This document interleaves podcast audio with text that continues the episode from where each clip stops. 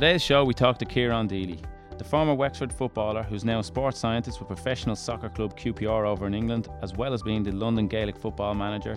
Ciaran talks about his own coaching journey, from humble beginnings in his own club in Wexford to travelling the world plying his trade in professional sport. He details how he combines both professional and amateur sport and how he brings the same philosophy to both codes. It was a fascinating chat. I thoroughly recommend you check him out on deelysportscience.com or over on Twitter. Interview was done over the phone, so we apologise if the quality is not up to its usual standards. Thanks for listening, and I hope you enjoy. Ciaran, thanks a million for coming on. Um, you've an incredible journey in your own coaching career. Currently, a sports scientist with QPR and also the London GAA's uh, senior football manager, uh, recently ratified again for another term. Uh, you used to be a star footballer with Wexford GAA, and I suppose where we first met each other was way back in the day when we were both games promotion officers for Dublin GAA. So I was just hoping you might uh, tell us a little bit about your own coaching journey and how you got to where you are now. Yeah, thanks, Stephen, for, for having me on. Um, and it's good to chat after a good few years ago when we were working together in at GPOs in, in Dublin GAA. Um, I suppose the first thing to say is that I, I think of myself as very much still starting out on the journey of coaching and, and certainly management. Uh, but i am trying to get as much experience in different sports and different clubs and organisations as possible because I think that's the, the best way to learn. I suppose my, my journey initially started doing a, a degree in University of Limerick in 2001 in sports science, um, and I just tried to get as much experience as possible with working with kids in, in Gaelic football and um, little bits of soccer, and that was mostly just through my local club, Wood, back in Wexford in the summer times and weekends and everything like that. And that's obviously something I would promote for anybody who's trying to get into coaching or managing or sports sciences, just to get out there to do volunteer work and help in, in the local clubs as much as possible. From there, then uh, after moving to, to, to to Dublin after my degree. Spent a little bit of time in Finland during my degree, actually, to, uh, in uh, University of Jyväskylä, and, and saw a lot of winter sports and everything. And then moved to Dublin and, and started working as, as you say, a games promotion officer in Dublin GAA.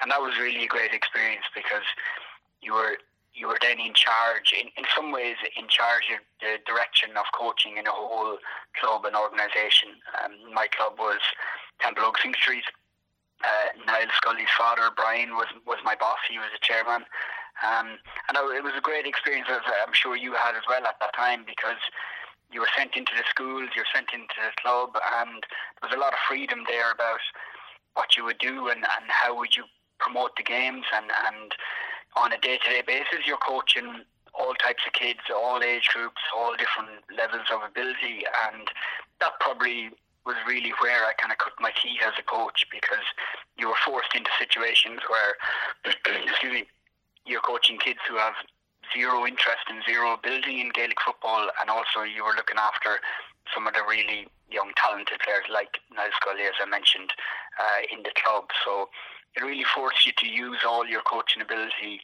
to try and make an impact on these kids, and I think I learned an awful lot from that time basically what I'm getting from that is you're claiming all credit for Niall Scully's rise to uh, dominance on the Dublin team. Is that it? No, very, very little actually.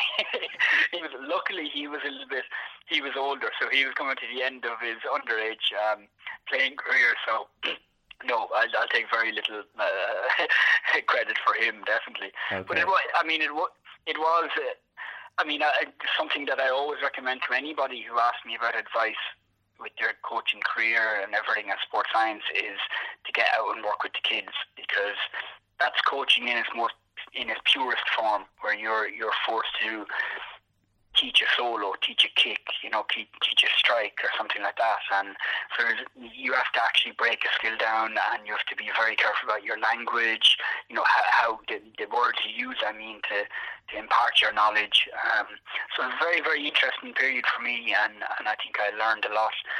And then after about three and a half years in that position, I just felt that, okay, I needed a new challenge and next step. And I moved over to London, worked in the gym, and then started a, a master's in strength conditioning. Um, and in some ways, I was going back to where I began with the sports science and strength conditioning. And luckily enough, one of the days, one of our lecturers was doing a bit of work in QPR Academy, um, and they were looking for an intern to come in and help with GPS and sports science support. Um, and I put in my application and, and got that position, and it was it was fantastic. Like I, I couldn't afford to do it. I was working, you know, all day every day. I was doing my masters. I was training the Gaelic football team. I was playing in myself. Um, but it was QPR, and all myself and all my family are QPR fans, and always have been. So I said, right, this is too good an opportunity to to pass up on. Um, so yeah, I mean, uh, really from that point on, then when I got into the club, I just worked really, really hard. You know, I worked like any hours that I could in the club, and from seven thirty in the morning, and the players had to were in, you know, at quarter eight, and we start testing at eight o'clock every morning, all the way until finishing at 6 p.m. or sometimes then I'm there with the kids as well, the young kids, until 9 o'clock. Um, and I, I just did it, you know, I grafted and also tried to tried to show a bit of talent and, and creativity and initiative as well. And luckily then I, I got a full-time contract out. They were looking for a sports scientist, so I'd worked for them for two or three years then at that point. I'm really interested to see you come from like you came from the GPO background, whereas like it's totally amateur, and you're going into schools with kids of varying talent and, as you said earlier, varying interest in sport, and you go then into what's a professional setting. Obviously, there's a big contrast there. So, could you maybe talk us through some of those contrasts? And is there anything that that uh, working as a GPO or even working with the kids in Wexford before that, any tools that you learned there that you were able to bring into that setting? Yeah, I mean, the environment was completely different. And as you say, it was a professional environment. So I was working with the under 18 team mostly, and they're on full time scholarships, we call it, uh, rather than contracts. And they do their school, you know, in house. Um, they're training practically every day. They have all the support around them, support um, system. The, the biggest difference really is that, and from a coaching point of view and a sports scientist point of view, is that we get access to the kids uh, all day, every day. You know, so even if you look at like the ultimate professional team in the GAA at the moment is, is Dublin, followed by Mayo, Kerry, etc. But even those guys have to get up and go to work on a Monday morning, and you know they have to get their physio done at training or in the evening time or their their gym session. The difference with these is that these are 17, 18 year old chaps, and they are full time and they can focus solely on becoming better footballers. Uh, and that makes our job obviously much, much easier then. So we, we're around them all day.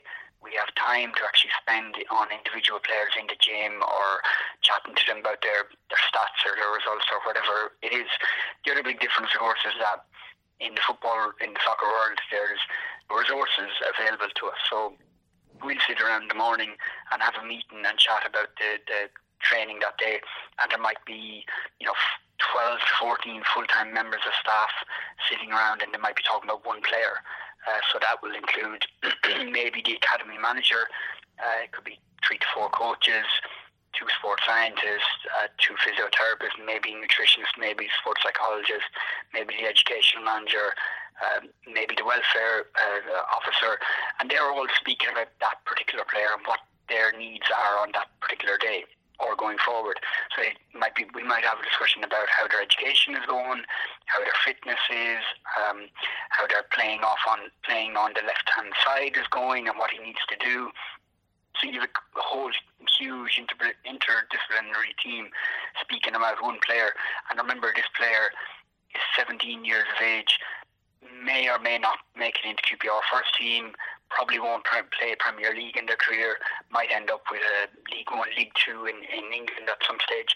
So the amount of resources and time that that player can get is, is huge. You know, it's just not comparable to a GAA player at all. Um, and that that's the biggest difference, and, and that will remain the biggest difference because the GAA is an amateur sport. Um, now, for, for us as practitioners, then of course that, that makes our job much much easier. So so I go into QPR every day, and I still don't think that actually this is my career, this is my job, because I, I kind of feel like somebody is going to find me out at some stage. They're going to go like, "Come on, what what what are you doing? This is not serious." Apart from my mother, she says, "When are you going to get a real job?" and you know this kind of stuff. But it does feel like you know, God, we're actually getting paid to do stuff that we love and to use our sports science knowledge and coaching knowledge um, to improve these players. And then on a Saturday, we, Saturday we okay, we have to work on a Saturday morning, but we're going along basically to watch a football game of, of these elite young players. QPR versus Chelsea, and Chelsea's lovely training ground, and you know it doesn't feel like like work at all. So the environment is very different. But on the other hand, a lot of the principles of performance are the very same, and, and, and of coaching are the very same. So, for instance, we would have, you know, myself and yourself working as GPOs in Dublin, we still need to be able to engage with the player, engage with the athlete. We still need to have knowledge of the sport. Uh, we need to be good coaches or good sports scientists. Um, every player ultimately is the same. Like whether you're a 12 year old playing down Templeogue Synge Street or an 18 year old in QPR who's just breaking into the first team and trying to play in Loftus Road, all the principles are still the same. They still want to get better. They're still very determined, um, highly motivated people. They're probably extremely talented, talented players. Um, they're athletically very good. Uh, they're very determined in, in their outlook. Uh, and they're willing to put in time and try to improve and listen to their coaches to get better. So, like the crossover actually is, it's there's huge crossover between working with an amateur Gaelic football kid or adult uh, or, camogie player or uh, women's football and working at the elite end of football, even Premier League in, in England, because you're still dealing with players, you're still dealing with people.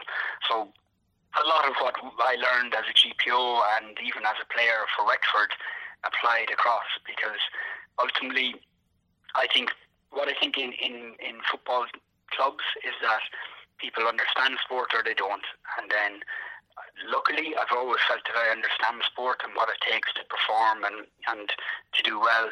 Um, some people don't and they, they struggle in football clubs, and other people who do and they add in their you know physiotherapy knowledge and experience stuff like that, and then you've got a good practitioner who can try and help the player to become better.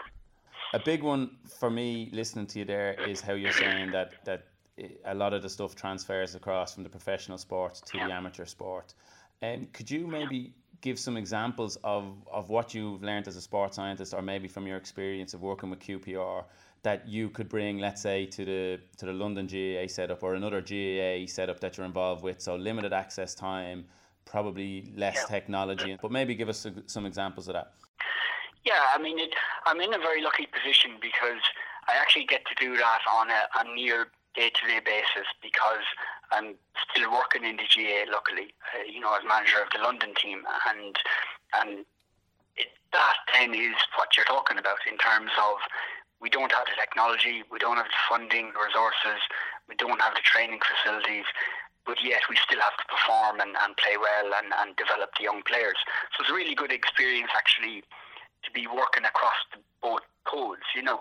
Um, what I take from this, the professional soccer arena is certainly their focus on skills of the game. So, in terms of if I go along to a, a men's Gaelic football team session, whether inter-county or club, there'll probably be very, very little emphasis and focus on the skills of the game. So they'll probably go after a warm up. They'll probably go straight into some sort of small-sided game or scenario or some decision-making drill or something like that. And there's a whole and then on to fitness and they're shooting and you know maybe some little upper body endurance strength work at the end in a, in a circuit um, and that'll be the session. And it's great and the players will improve and they're being put into decision making scenarios and everything like that and it's fantastic. And then we come to the game on a Sunday evening and for instance their kick passing will be going astray and they, they, they can't get it into the player. So then they say, right, we, we need to hand pass, we need to run the ball instead of kicking it into our full forward line. And the manager and the coach will often say, we keep on to the players then about their, their lack of ability at kick passing. Our kick passing is so poor, and the players will talk about it and everything like that. But when do they actually spend time on that? When do they actually look to improve those skills? And in, in soccer, they do. You know, so the first half an hour, maybe 40 minutes of session. The session might be only 75 minutes or maybe 90 minutes long, but the first probably 30 to 40 minutes will be, uh, will be focused solely on the skills of the game. So they're constantly working on their passing, constantly, again and again and again. Um, and also their touch, their trapping of the ball. We, we call it core skills. So at the beginning of every single session in the academy, all the teams work on core skills, maybe total control is another thing as well. And that's just pure repetition of little short passes, then lengthening it out, you know, two touch, trapping the ball, dead touch, um, outside of the boot. Then they do things like Cruyff turns, Zidane step overs, um, inside hooks, outside hooks, keeping the ball up in the air, two touch with their partner, heading over and back. And like this can take half an hour, you know, or even 40 minutes. So it's that determined focus, and deliberate practice on the skills of the game. And then it's no wonder then on the Saturday morning when they have a chance to showcase what they've learned that their touch is so good, their passing is so good, their heading is so on cue, um, just their movement, how they address the ball, because they've done deliberate practice right through the week.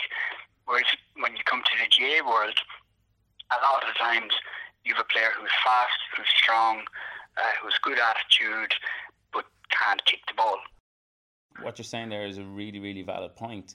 Uh, so you're talking about developing those skills as the first 30 or 40 minutes for um, for your, for your session, but how do they yeah. do? How do they integrate that? Are we talking drills? Are we talking small-sided games? Or, or could you give us maybe some some examples of how that is yeah. done? Yeah, I mean, the first thing is always just every player with a ball, you know, working on their own with the ball, and then the coach will give a shout about, okay, um, keeping the ball up in the air, or uh, uh, feet only, or knees, or heads, and stuff like that. Um, and integrated within that is the core skills of the Cruyff turns, the Zidane step overs, and everything like that.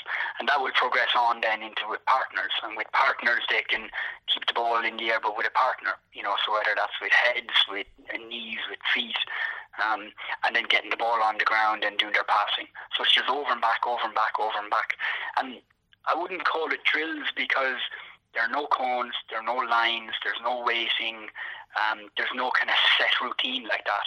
The players be just passing pop, pop, pop, pop, constantly the ball over and back.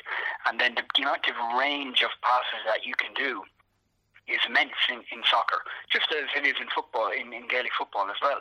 So it's like the the old thing of when I went to Good Counsel College down in New Ross, there was a lot of Kilkenny boys there as well uh, as Wexford, as well as Wexford, and the Kilkenny lads were just constantly there with the hurling ball, just striking the ball over and back. You know, before school, after school, PE, and it's no wonder the Kilkenny lads were so good then. You know, at the skills of the game, that was their foundation. So when we're coaching and, and training the kids in QPR, that's the foundation. We, we call it extreme technique. So that's the foundation of what everybody has to have. Because if you don't have technique, you're not going to work. Uh, you're not going to get in as a, a professional football player. Um, progressing on, then, as you say, into like small-sided games and very tight little areas of you know you see the Spanish team working on the rondos constantly and so that's like a a four v two or a, a uh, you know, it can be a 5v1, whatever it is, in a little grid. And then the five on the outside are just keeping the ball, keeping the ball, and the player, or the two players on the inside are trying to intercept and get the ball. And all that's doing is just teaching players to perform that extreme technique then under extreme pressure. So it's small sided, um, very little time, and it's just really forcing them to be quick thinkers and to, to perform, execute the skill perfectly then in, in highly pressurized situations. So that's really what, what takes up a lot of, of the, the session, especially in academy. But still, when you go to first team level, they're still working on their passing, they're still working on their core skills, and it's something then that I've introduced into the London Gaelic football team because our team of all teams need a lot to work on the basic skills. And then at the beginning of the session, I can give a shout out, and the players actually just run through their own, you know, routine with one or two other uh, partners, and they just run through their kicking, their hand passing, their dummy solos, their soloing, kicking off their wooden side, all these different things, and it just becomes like a routine, and it becomes ingrained into them. Then working on these skills. Um, I mean, the, the other thing that I've probably taken from professional football is just the focus on every individual. So in Gaelic, we're, we're, highly focused on the team, which is right, but also then if you want to improve that team and improve the quality, you have to improve every individual. Um, so we come up with things called for the players individual learning plans or individual action plans.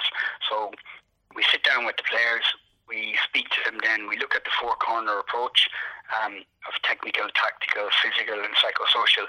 And then each, in each quadrant, then we'll ask them, okay, so what do you want to improve on? What do you feel that you need to improve on to become a better player on each of them? So in physical, it can be um, speed over the or acceleration over the first 10 meters. The skills can be maybe, you know, shooting with their with their wooden side. Um, psychosocial can be maybe speaking up more in the dressing room and becoming more of a leader. And tactical can be, you know, working as a defensive unit when we're out of possession. So just simple little things like that. And then us as coaches and sports scientists then will add in little further details and say, okay, so for you to improve that, what exactly do you need to do then? So how are you going to become faster over 10 meters, for instance? And us as S&C coaches and sports scientists will say, okay, right, we'll get you to a couple of reps at the beginning of each session out on the pitch and also tailor your gym program then to work on that. And again, that's something that I've brought into the London setup. Like that's where you can be innovative and you can have a good group. You don't need technology, you don't need money. Um, it's like each individual player getting time and, and effort being put into them. And as you know, like every player loves people talking about their game and talking about right how can we improve Stephen for instance what does he need to work on? And then you can feed back to us and say well this is what I feel that I need to work on. And the manager comes along and says yeah those and I'm going to add in another thing. And that's then that's your individual action plan that we refer back to all the time and we, we keep an eye on and say, well, okay, what did you do tonight? So I'll ask the players maybe at the end of the session, so what did you work on tonight for your individual action plan? And I'll ask Liam Gavaghan, our captain, that what did you get out of the session tonight? What, where did that fit into your individual action plan?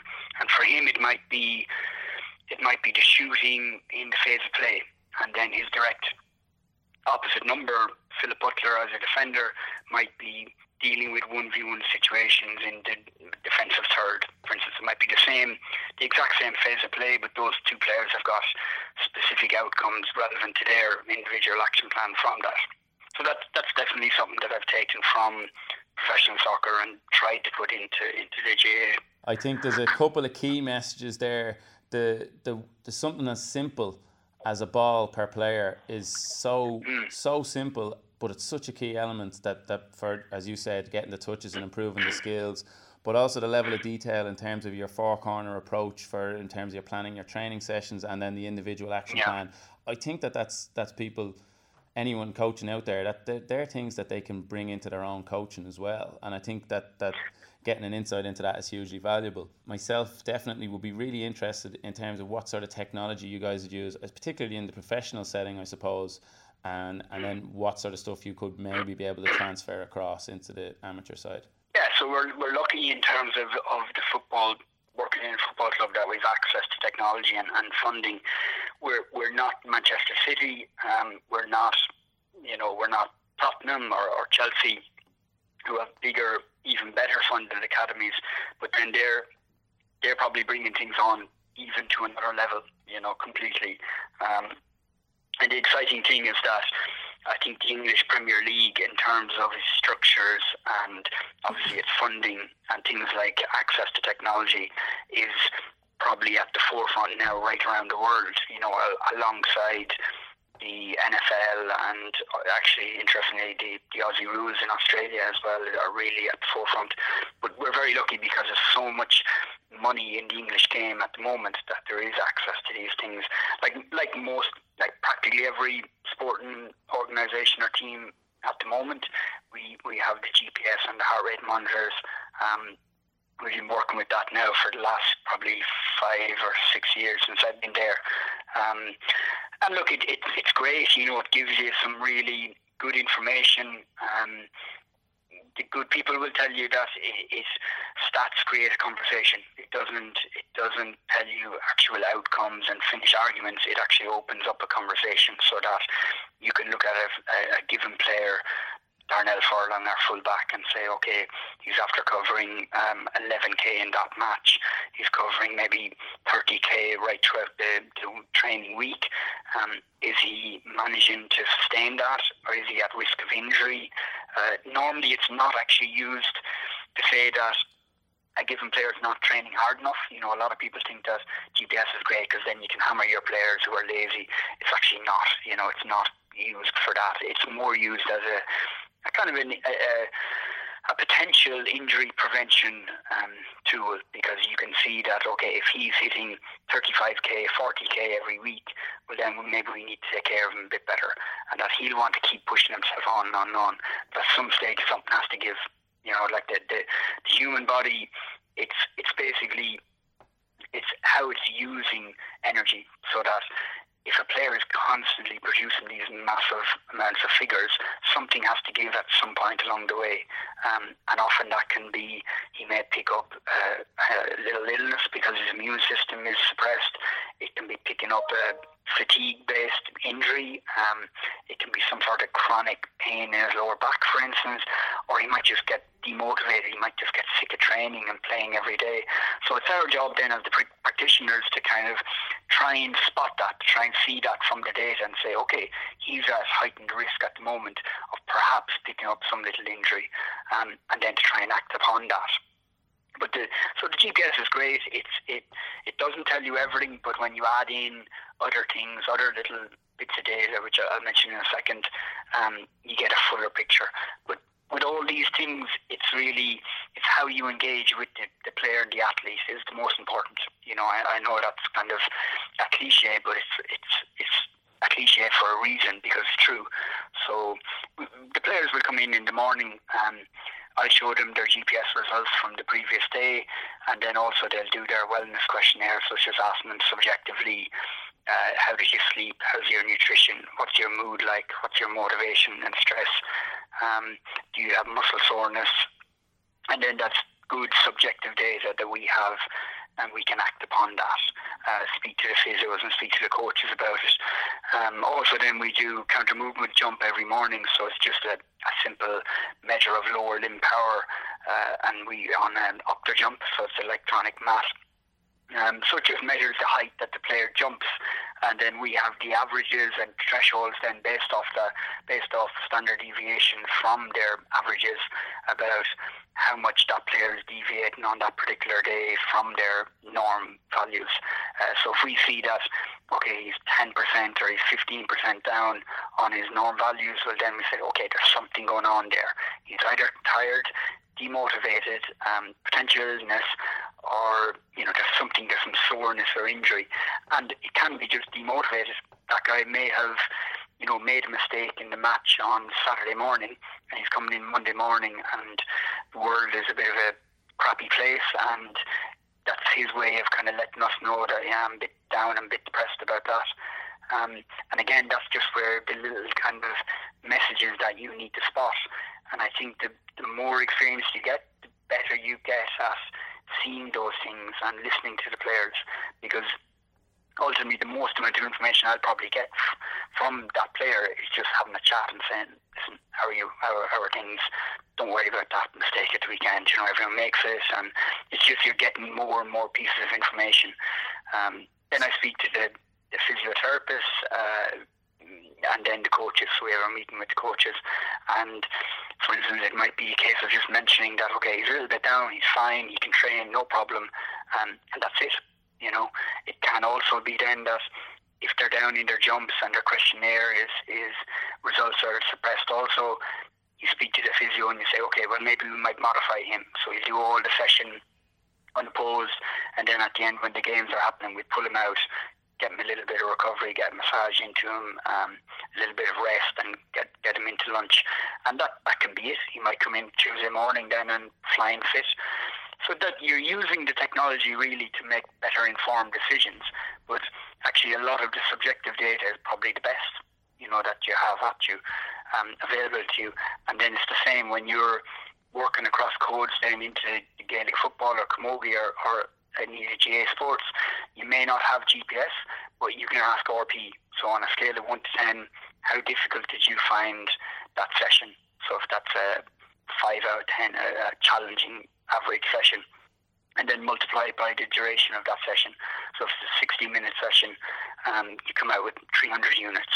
And then that's your training load. That's your measure of training load. And in terms of questionnaire, like you can either have that on pen and paper or an app, plenty of apps out there, but it can be just a case then of just asking the players how are they feeling, how are they getting on. So there's lots of stuff that you can still do best practice without technology. Technology does make it easier. You know that that that's certainly true. Um, yeah, I think it's, trying to it, it's really really your skills. Yeah. yeah, it's really really interesting to hear you say that about all the tools that you use and all the technology that you use, but you still bring it back to being yeah. the actual engagement with the athletes or the talking to the athletes, that person to person contact as being the most important. Um, yeah. Just just to clear up something real quick there, Ciaran. The RPE you mentioned is that rate of perceived exertion. Is that what it means? Yeah. Just for anyone who's, yeah, not familiar. Sorry. Yeah. Okay. Yeah. So I mean, rate rate of perceived exertion is it's it's um, it's a tool that has been used right throughout the research and, and it's a very valid and, and reliable tool. A lot of people will say that, well, it's subjective and you're asking your athletes um, how di- how difficult, physically difficult was that session and they can lie and tell you, you know, misinformation.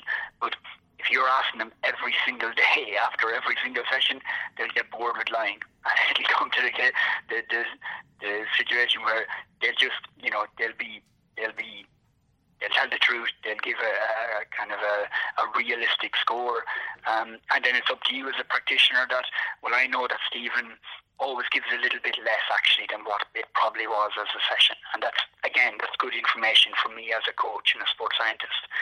It's interesting in terms of if you're working in different roles then within a setup. So, for instance, the player will probably tell most to the, the physiotherapist you know, the physio is like the psychologist in the setup, and the player will say, "I'm tired, I'm sore, I'm annoyed about the game, and whatever." The next level up is probably the sports scientist because he he know he or she knows that well, the sports scientist probably bit knowledgeable in this area and will be open more and they'll probably tell more to that person. Then they'll probably tell the coach a little bit less. So they say, yeah, no, I'm okay. You know, legs a little bit sore, but I'm fine. And then when the manager comes along, you're like, yeah, 100%, no problem, out on the pitch. So it, it can be interesting, the information that you get, depending on what you what your role is in the setup, can be different from a player. So then when I go to my Gaelic football team, players rarely tell me that they're sore and they're tired. So that means then that because they want to play, you know, they, they don't want to tell the manager that they're sore and tired. They want to say, yeah, I'm 100% right. So that's where then you need good people around you. So you need to make sure that, right, you have a good sports scientist, you have a good physiotherapist, and they feed all that information back into the manager. You know, because ultimately the player is probably putting across that message to the physio knowing that that physio is going to at some stage mention it to the manager, mention it to the coaches. So that's an important kind of stream of information that's going there.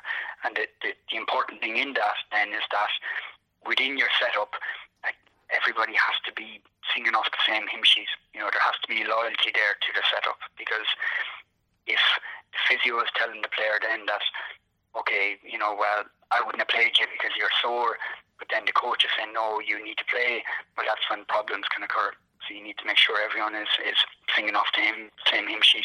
You've talked a lot about in terms of there the skill development and how technology can use and stuff like that. But in terms of bringing it back to any, let's say, novice coaches or coaches looking after a, a, youth setup team, um, what would you say?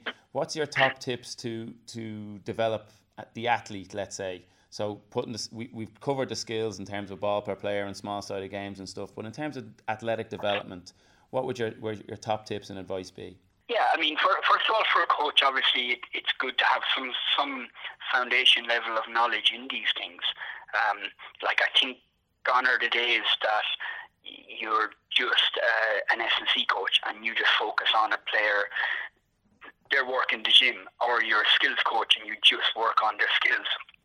Like nowadays what you have, and I think especially in the GAA world, because it's an amateur organisation, you might be working as a coach, but you probably should have some sort of uh, knowledge and experience in S&C and the, the, the, physical aspect of the sport as well. And same if you're an S&C coach, you probably end up doing, you know, on-field warm-ups and some coaching drills and stuff like that on the training pitch and on match day. So first thing is getting that knowledge. There are loads of courses out there. There's lots of online stuff. Um, the IRFU run a really good weekend course. Setanta down Thurles do lots of online courses as well. Um, and even the FAI run, I, I, I believe, a few workshops. It's something that I hope the GAA will bring in more uh, as regards courses for people, coaches to, to do S&C. Um, I've been speaking to Tom Ryan, you know, Director General in, in GAA, GAA and some of the other lads in Croke Park about the need for that. And I, I really hope we can kind of push something forward for the GAA in terms of that because I think you, you probably see Stephen on the ground that there's a real need for it, you know, that information to be put out there, relevant best practice information. Um, in, in terms of the athletic development, then, I mean, there should be in every club, in every uh, organisation, and athletic development document. You know, so what do you what do you believe as a practitioner your players should be able to do? So there should be the physical movements should be, you know, they can squat, they can lunge, they can hinge, they can pivot. Um, they can hold their own body weight, you know, they have efficient movement, etc. And that can go from, you know, the type of work that you, you do in, in terms of movement literacy and simple little things like uh, body weight movement, all the way up then to doing squatting, deadlifting, bench pressing, chin ups, stuff like that in the gym, and hopefully Olympic movements. So, you know, you're hoping that there is a kind of a document there. If there isn't in your club, there's loads of information out there. You know, there really is right across the internet and everything like that. Um, clubs are starting to put out really good stuff. Recently, Arsenal put out a really good research document about the work that they do in, in the academy. Um, and I know Des Ryan really well. He's the head of Academy Sports Science there in Athletic Development, and he came from the IRFU and Connacht Rugby, um, and they have a really good physical develop, long-term physical development program set up there. Um, I'm a huge believer myself. Like Des will be very focused on getting young players lifting weights and doing movements in the gym, um, as long as they have proficient technique.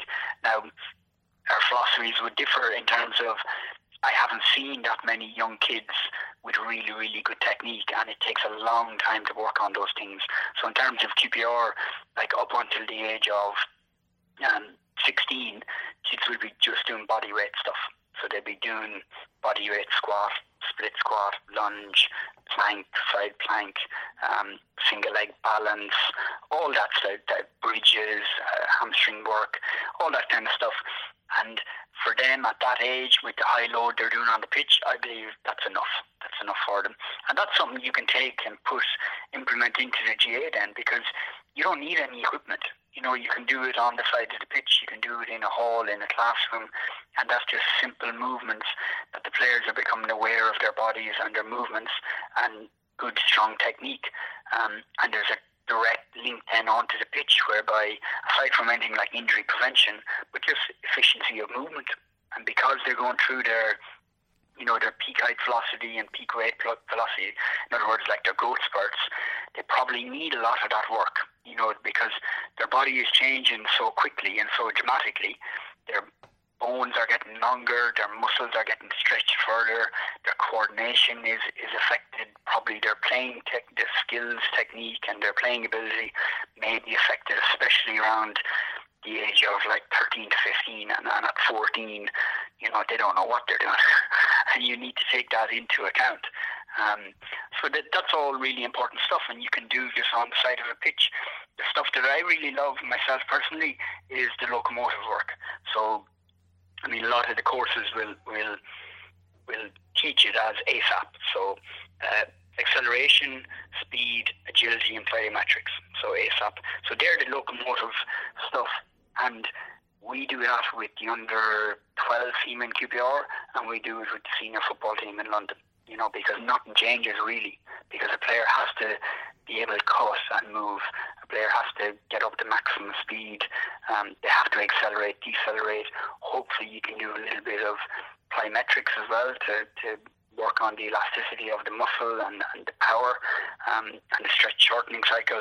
So this is all work then that is applicable for a 12 year old as it is for a first team footballer or a, a camogie player or a Gaelic football player.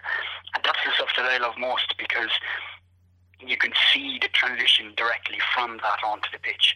So, for instance, a little drill that we will always do with, with both groups is the mirror drill, whereby there's a two cones five meters apart, and me and my partner, so Stephen, you'll stand on one side of the, the, the line of between the cones, I'll stand on the other, and then you lead and side shuffle left to right, changing direction over and back, and then I have to copy your movement.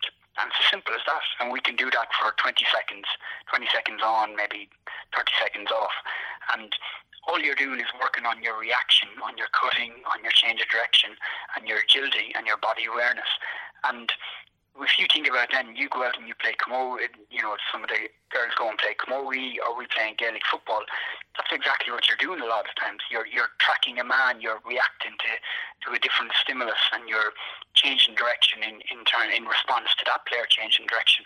So there's a, I really love the locomotive work because there's a direct link between the two and the, the kind of the scale of of exercises and drills that you can do is endless. You know, so after being in QPR for three years, I left and I went to um, the Indian Super League soccer uh, uh, league for for a season. So we had a short season of four months, and I worked with a team there.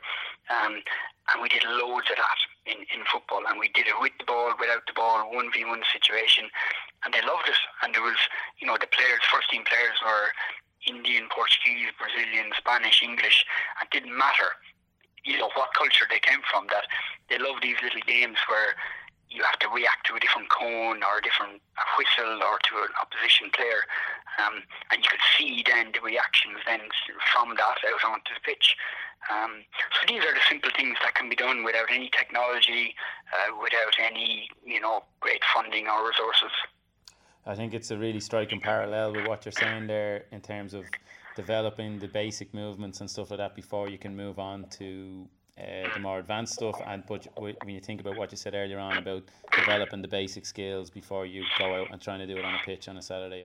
We have a few questions that we like to ask everyone we have on the show. So we've covered uh, bits of them already, but I'm just going to go through them. Um, what does the term successful coach mean to you?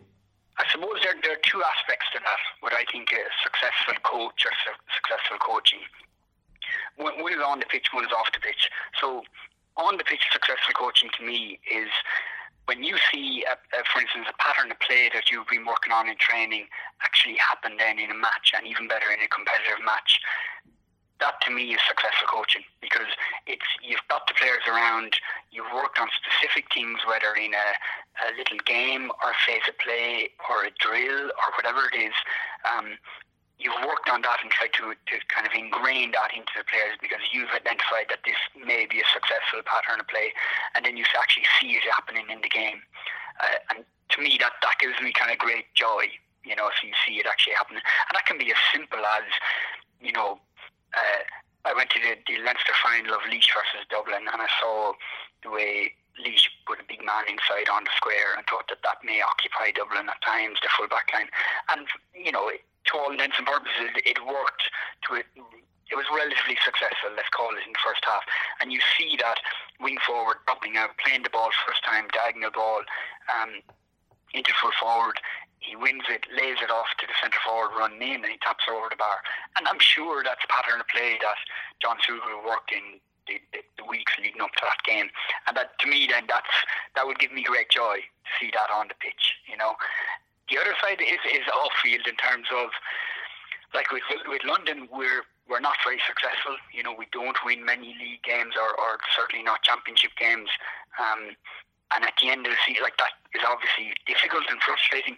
But at the end of the season, when we're finished, and players come up to me on the quiet and say, "Listen, I really enjoyed the year. Uh, I I developed a lot as a player." To me, that's certainly successful coaching because that doesn't matter what level you're playing at or, or coaching at. It doesn't matter if you have the resources of a Mayo. It doesn't matter whether you're working with young kids. That's just a player coming up and saying that they enjoyed the season, they improved as a player, and they had a bit of a laugh along the way. And to me, that's successful coaching. The next question we have is What's the best book or resource that you would recommend to any coaches out there listening? I used to read a good few books around the university time, and, and also like when we were GDOs back in Dublin. There, there was a lot of good resources, you know, coming out from GAA. Actually, huge, lots and lots of good stuff, and other coaching books and best practice books. Um, and there's a lot about kind of facilitation and facilitation coaching and experiential learning and things like that. So I, you know, I kind of devoured that kind of stuff. Now I have to say that I spend a lot more time reading books about, for instance, Pep Guardiola. You know, so there's a really, really good book. It's, it's called Pep Guardiola: Another Way of Winning, and it's written by a, a Spanish journalist. Um, his name is Guillem uh, Balaguer. So it's a different one pronounced, but he's basically followed his career, and he wrote a book about the, the, first few seasons that Guardiola, when he took over Barcelona, and the, the, difficulties that he had, and the things that he did, and his philosophy on coaching. And that's the kind of stage that I'm at now. Is I like reading about these top coaches and the things that they do. So Pochettino, Klopp, um, even going back to like Arrigo Sacchi and guys like this, that um, Johan Cruyff. What, what did they do in the, terms of their coaching? Because what you find is that these are people who really, really understand sport and understand performance, and the kind of structures and things that they put in place to me is something that's really interesting. Um, I also read McGuinness's book and took an awful lot from it, the kind of things that he does. I hope Jim Gavin at some stage will come out and write a book and tell us how he does it. Um, so I, I would say to anybody is go and get, you know, in university and all, they've loads of books about how to coach and everything like that. But also dip your toes into books as well about individuals and what they do and people who are top of the game and that can be all types of sport because you get lots of information. And to be honest I use Twitter a lot for that. Yeah I, I use Twitter as a kind of a, a work apart from a bit of fun a working resource whereby there's so many good articles out, out there on Twitter now. Follow go to the top people in the industry, uh, follow them, and you'll learn from them. So, for instance, in terms of sports science, I listen, I, I follow um, Martin Buchheit. So he's the sports scientist at PSG in, in Paris at the moment. Um, previously worked in Aspire Academy in Qatar. And, you know, the stuff that they're putting out there is just fantastic on heart rate analysis and GPS and locomotive stuff and strength and sleep um, analysis, and it's just really top quality stuff. And the point is, is that go to those guys. You know, don't, I'm not going to go following the, the fellow who's working maybe in Gillingham. I'm going to go and follow the guy who's working in Barcelona and PSG and see the best of the best. And the same in terms of the GAA. You know, read the articles by um, Paul Galvin, by like Michael Foley, by Malachy O'Rourke, and all the Jim McGuinness, like these are the guys who are Mike Quirke down in Kerry. These are the guys who are putting out really good information about kick out analysis and tactical analysis and, and learn from them. You know, and I must mention as well, um, I have to say, I love, I listen to every week or twice a week, um, Colm Parkinson's GAA or the podcast. So I, I, I do, I, I pick up an awful lot from that. I learn from that in terms of GAA um, tactical analysis and everything like that. And you know, there's so much good analysis going on, so much good information out there. Uh, there's a there's a wealth of knowledge to be learned. Well, I suspect you may have a few more Twitter followers after people are listening to this, uh, Ciaran. Um, the, the the last question uh, we have is uh, you've covered an awful lot already, so feel free to, to, to answer quite quickly if you wish. Um, what are your yep. top tips for developing coaches? Yeah, I mean, I suppose I'll, I'll, I'll, go over a couple of things in summary, really. Um, first of all, is, is get that foundation of knowledge. Um, and the best way of getting the foundation of knowledge is by doing the courses. So, not everybody can do a degree in sports science or S&C or in coaching science, but for instance, you should certainly get your foundation level one, level two in, in, in um, of the GAA coaching courses. And I'm sure that the Camogie, the ladies football, have have brilliant. Well, I know they have brilliant resources out there as well and courses. So get that information in. You know, get that knowledge in there because these are great courses and. Like every course that I ever go on and workshop, you learn something from. So there's no, there shouldn't be any inter-county manager out there who thinks they're too for their boots and they can't learn on a foundation course. You will. Um, the other thing then is get experience. You know, get out there and get experience. And whether that's working in just your local club or school, then fantastic. I would recommend also that people go and work with kids because, um, you know, you're going along. For instance, I, I we, we London play a senior football match here, and uh, we win, lose or draw, or whatever, and it's great. And you're working at the elite end, and then I come back and I, I play with my girlfriend's kids, and they're seven year olds who have no clue about Gaelic football, and they want to learn how to do a solo or do a kick. And I get as much joy out in the garden just kicking around with them and trying to show them how to do a solo as working working with lads at the elite end. And that to me, that's pure coaching at the at the, the, the youth stage because they maybe can't put together those things in their mind about dropping, releasing the ball, pointing your toe up, kicking it with the, the, the along your laces, catching it again. It's like little you know, you remember from back in Dublin GAA, like when we went, used to go to the in service, that these are all brilliant coaching points. But maybe a kid who's really young, they can't put them together into one fluid movement. And that really challenges you as a coach then to actually go, okay, how am I actually going to teach this? How am I going to coach them to like release the ball at the correct time? So I would always recommend to, to go out there and get experience, especially with kids.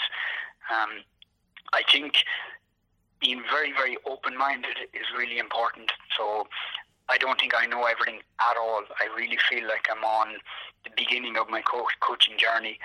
I had a 15 year old in QPR who taught me something the other night about physical development where I went, yeah, actually, that's true. You know, I didn't think about that. So you're constantly learning, and if you're not an open book and willing to take in information and learn from other people, well, you're actually the guy who knows nothing then at that stage. Um, I think then as well, like I soak up information. So whether that's stuff on Twitter or in articles or reading the newspapers, even reading interviews with Jurgen Klopp, um, I think it's a good way of approaching your coaching and your career in terms of you're out there reading up on stuff and learning and you're constantly kind of challenging yourself and the day that you think that it's done and you know everything there is to know about coaching, well, that's the day that you're, you're going to be in trouble. Listen, Ciaran, it's been great having you on. You've given some fantastic yeah, insights in both the professional and the amateur coaching side of things, particularly yeah. in terms of the fact that uh, the, the engagement with the athletes is, is, is paramount and the fact that you're always open to learning. And I think that's really important. And I'd just like to thanks a million for yeah. coming on. Thanks for listening to the Coaching Bubble. I hope you learned something that can help your own coaching in some way. Anything referenced on the show, like books or podcasts, if you follow our Twitter page at Bubble Coaching, we'll put everything up there. You can find us on SoundCloud. We'd love some feedback, so feel free to leave a comment or a review. Once again, the show is brought to you by the Coach Education and Development Centre of the Camogie Association. Thanks for listening. Till next time.